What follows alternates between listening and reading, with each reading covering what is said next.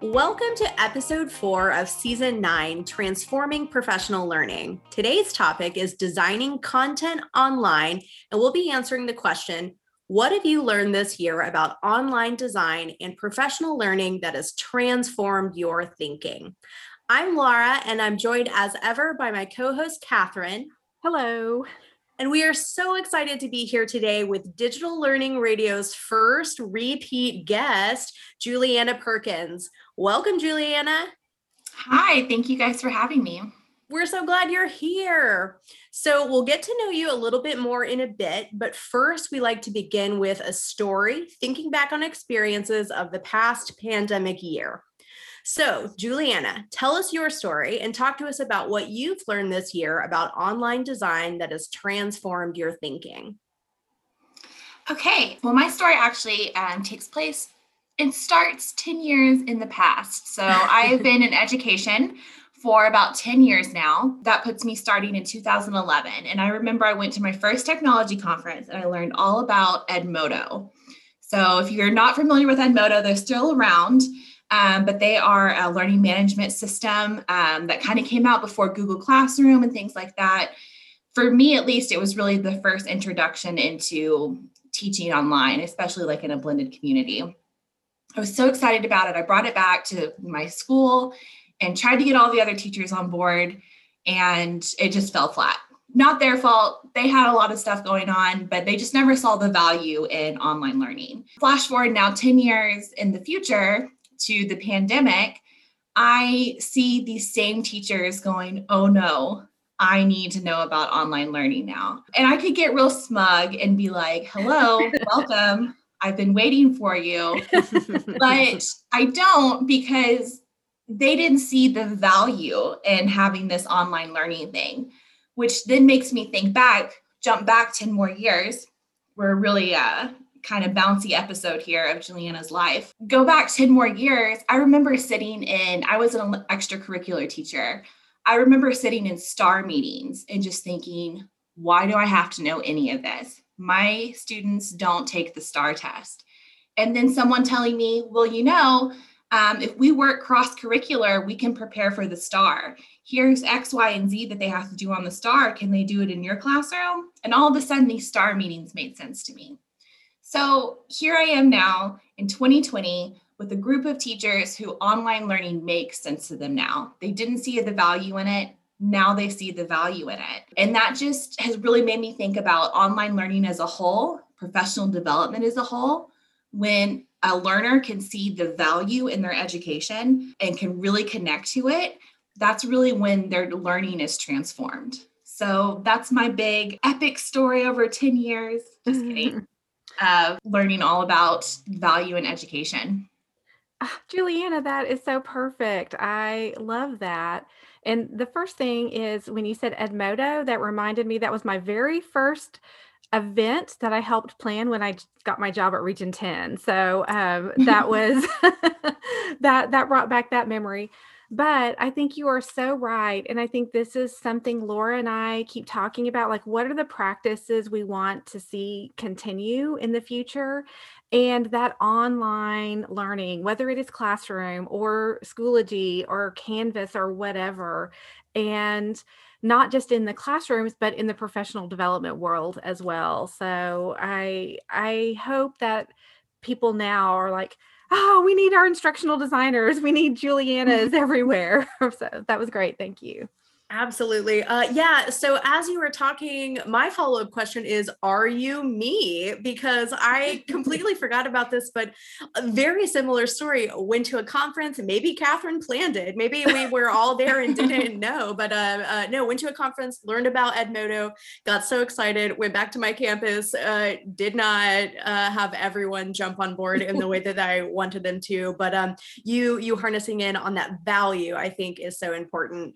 Um, and also, also, I think you are not me because you said that you are not smug to those friends 10 years later. Whereas I feel like I would be like, ah, well, here we are. So, uh, no, I, I love that story. And uh, I love to, I'm excited to talk more about value here in a little bit. Yeah. So, Julianna, before we go further into our conversation about online design, we would love to know you a little bit better. So, tell us a bit about yourself. And we have in this series talked a little bit about our pandemic experience. Did you pick up a new hobby? Did you make a crazy pandemic purchase? Anything you'd like to share? We love hearing those stories too. Okay, well, I am, I've been in education for 10 years, like I said.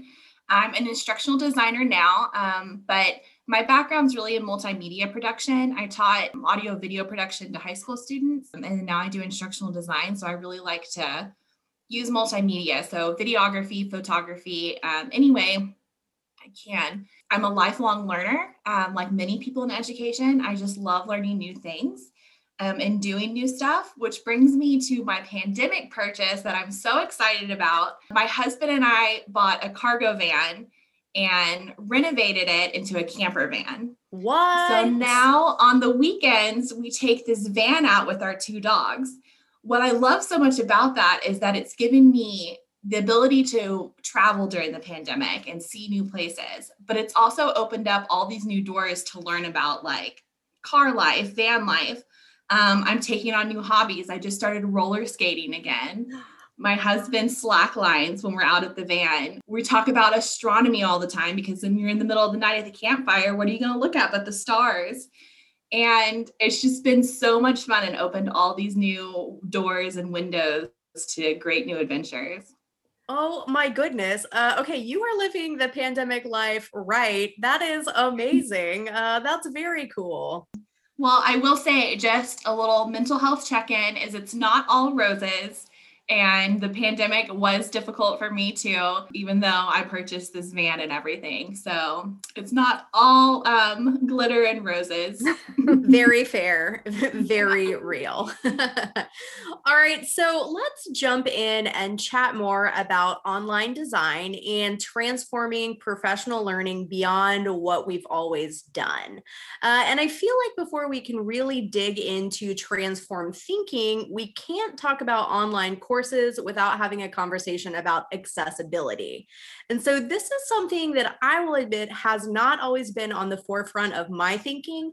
And I know that shifting to all online in 2020 has really made this more of a priority for me. So, Julianna, can you talk to us a little bit about what accessibility means or what it looks like to you when thinking about designing online content? So, accessibility to me is really, um, it's really inclusive design. So, when you're designing a course, it's really easy to design it in a very biased approach. You think about how you learn best, maybe you think about how your students in your classroom learn best, or the teachers you usually work with. But there's a whole world of people and learners that learn differently. Um, so, accessibility is providing experiences for all people. Um, it's easy to think, well, I've got to provide accessibility for a disabled person. That's not the case. You want to provide an accessible course that any learner in any condition can access. So, for example, captions. Captions have become very prominent. You see them a lot more. Like Instagram just started the new captioning tool that a lot of people are really excited about. Captions are great for deaf or hard of hearing learners, but they're also great for us when we're maybe maybe we have a newborn baby and we're trying to listen to a podcast or a video while we're nursing. Maybe we are listening at work and we don't want anyone to hear, so we have our captions on you know people use the captions i personally use captions especially when i'm watching tv shows like Game of Thrones or something that's maybe a little more complicated, I use the captions to help me better cognitively understand the plot. So, one tool, one accessibility tool now opens this world of possibility for all learners to learn in a way that's best for them. So, when I think about accessibility, it's really a whole a whole way of designing using empathy. How do other people learn? What would help everyone learn? It's just the whole package, really combining it all together to put into an online design well julianna when you when you said captions that was the very first thing i thought of you were i think in this first emergency remote webinar that we ever had and one of the first comments that we had in a chat was I need captions. And luckily, I knew how to turn on Google Slides captions. But that realization for me was eye opening at the beginning of the pandemic. And so the thinking about accessibility has become uh, forefront of my mind because of the pandemic. So, not just with online design, but I know that's hugely important there, but in everything I do. Yeah.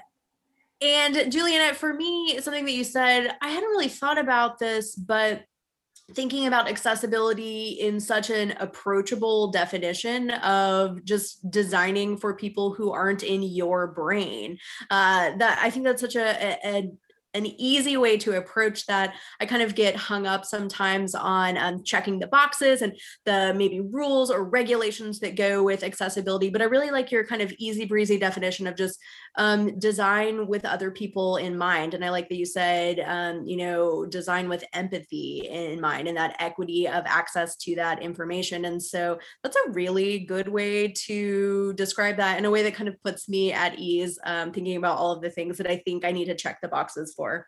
Mm-hmm. Yeah, you often, I have a checklist, an accessibility checklist when I design.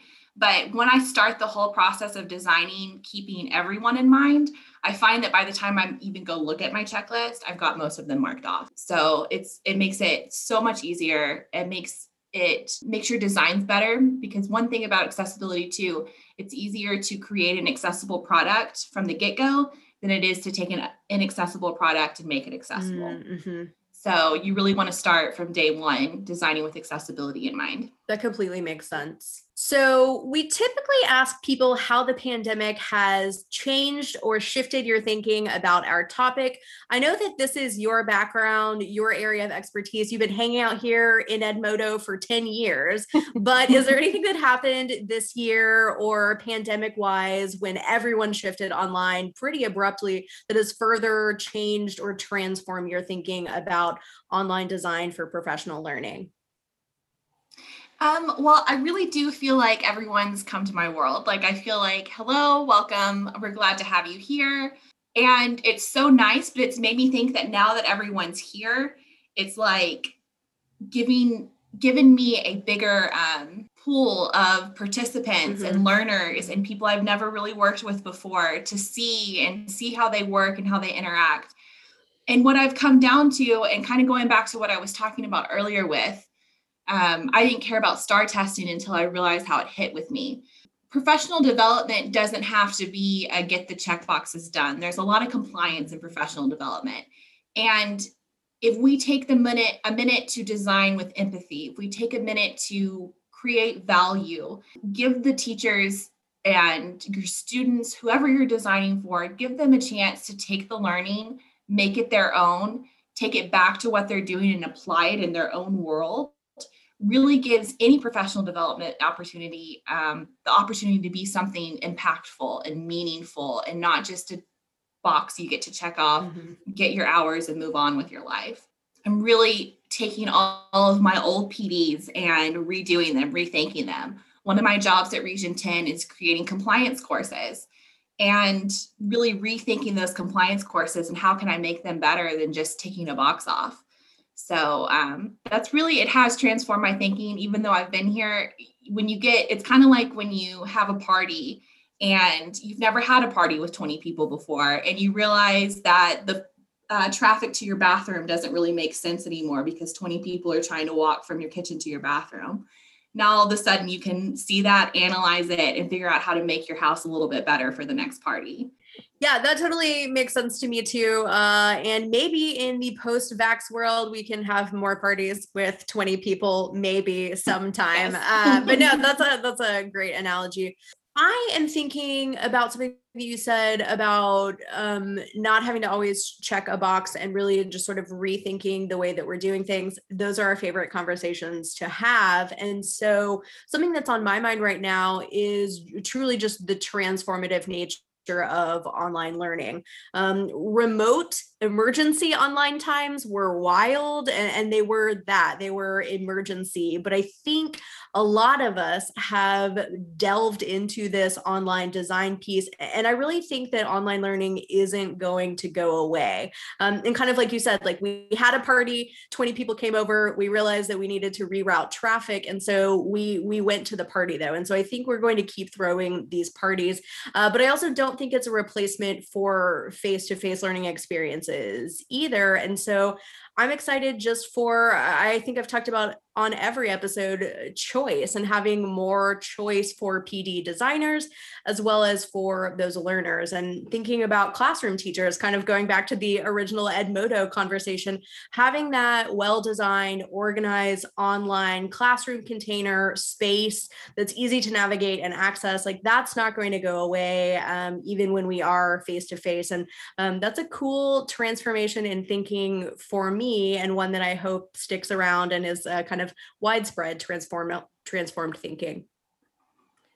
Well, and Laura, I think I did not even think I enjoyed online courses because I associated them always with compliance, have to do the bloodborne pathogens until I started working with Julianna and thinking about those things. But I had not, I guess, experienced a great online course that met my learning preferences.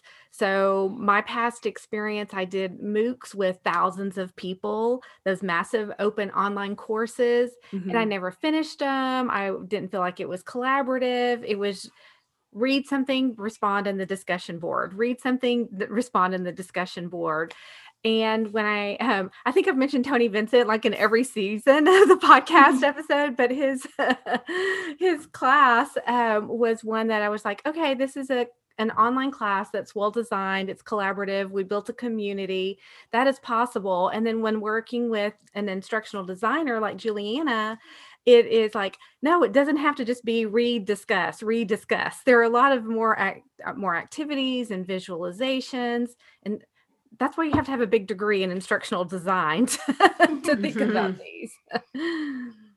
um, well, it's like you were saying, it, choice is is the key word of the day, right? So when you're designing these online experiences and when you're in a face-to-face environment, you can still use online elements. And choice is one of those great elements. You can have a face-to-face class and let those online learners in your class do online style activities and get what they need out of the face to face class. So um, you really hit the nail on the head with choice. That's how we get learners to find value in asynchronous courses. You can't design an asynchronous course for every learner to find their value. They have to find it themselves. And helping them find it themselves is by providing them choice.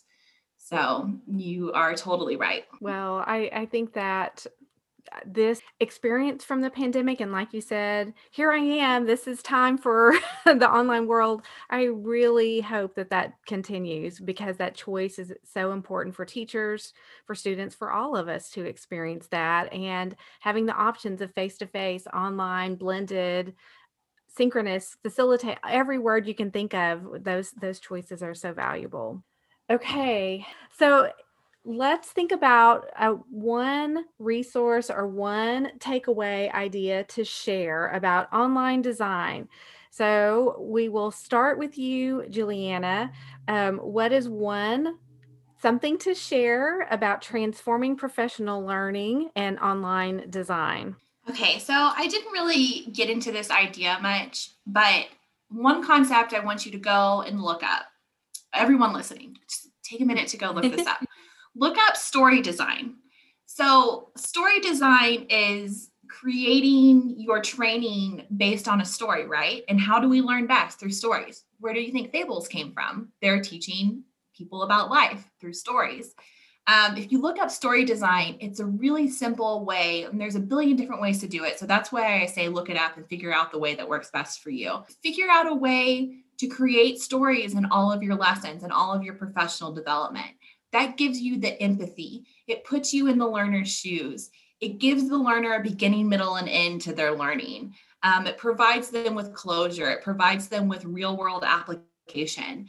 start with the story. Find the story and find the value and the why. Maybe look up Simon Sinek's Find Your Why and apply that. Think about your learner and find your learner's why for them. Those ideas will really help make the PD development process a lot more streamlined and a lot more just kind of second nature than having to sit and look at those checklists. So, those concepts, story design, find your why, um, those will really help you as you're moving forward in professional development training. That's fantastic. And um, I'm working with Julianna right now on a project, and that's what she's teaching me right now. So I love this idea of story design. So that's what I'm learning too. All right, Laura, what about you?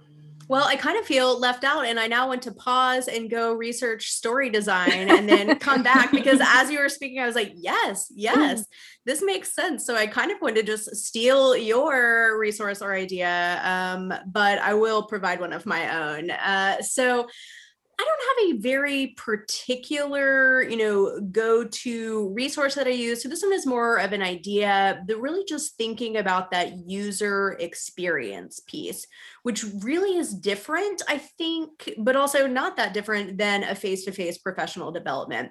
Without me being there as that designer of that professional learning piece for an asynchronous piece, they didn't my participants like have not had facial cues or the ability to instantaneously say hey what does this mean what is this and so really taking that idea of is this too many clicks? Does this organization make sense? And really, really honing the intention of design is something that um, I feel like I had to do designing for asynchronous pieces, but I know has made my synchronous pieces better as well. Just thinking about that end user experience. So I guess trying to get off my own head and finding several thought partners whose brains work differently than mine to say, like, no, ma'am, this does not make sense. Do this in a better way way. So user experience, thinking about users who are not just me.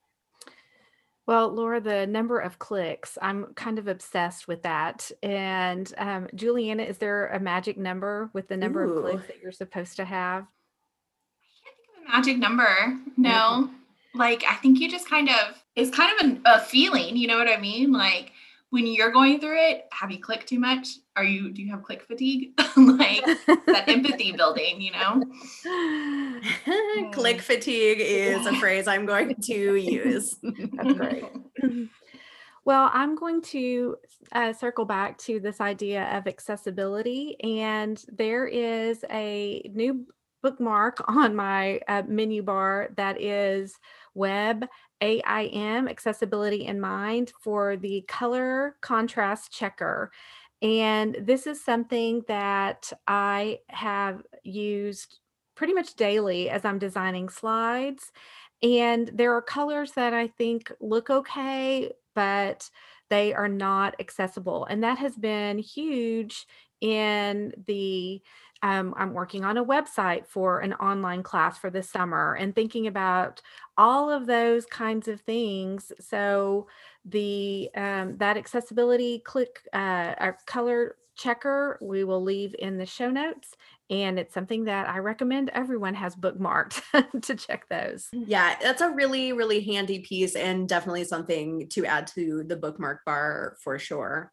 Ooh, good shares today. So, we like to wrap up our conversation with each of us going through and sharing a reflection using the same stem, which is I used to think blank, but now I think blank about online design and professional learning. So, Julianna, do you want to kick us off and share your reflection stem? Sure. Um, so I used to think that PD would sometimes just have to be that necessary evil that you have to get through. Um, but now I definitely think with some thought, attaching value, practicing empathy, providing inclusive designs, you can really create um, effective, motivating, memorable, and worthwhile PD. Ooh. Mm. Yay, that's amazing. I love that. So I used to think that online PD sessions weren't as effective or good or even legitimate as face to face sessions. But now I think having well designed online sessions that can provide that choice for participants' learning spaces and that medium for learning is something that is not only effective, but something to keep around post pandemic. Again, that choice. Yeah, yes, uh, choice. Always have to go back to choice. Mm-hmm. Absolutely. Kathryn, what about you?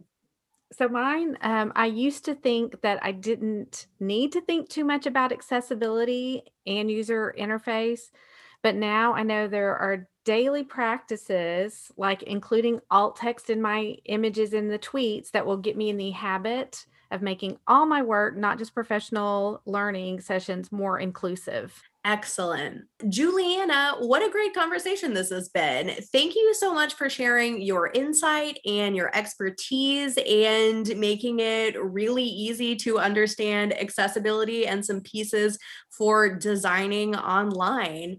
Um, I'm excited for the potential of continued transformation to come. Yeah, thank you so much for having me. It's been an excellent conversation, um, and I'm so happy to be here. Absolutely. And again, the first repeat guest. So shout Yay. out. we'll be sure to link your contact information in the show notes so that we can continue that conversation from here. Mm-hmm. Please do. Mm-hmm. To end today's episode, I found a quote from a Learning Forward journal from the summer. And this was a post written by Melinda George, who is the Learning Forward Chief Policy Officer. And she said, Something that has stuck with me throughout this pandemic is this idea that we don't want to return to the imperfect education reality that we had. Let's use the lessons learned through this crisis to build for an effective and equitable future. Professional learning is a great place to start as we envision an innovative, more responsive new normal. Yes. Let's strive to let go, create new, and reimagine. Let's transform.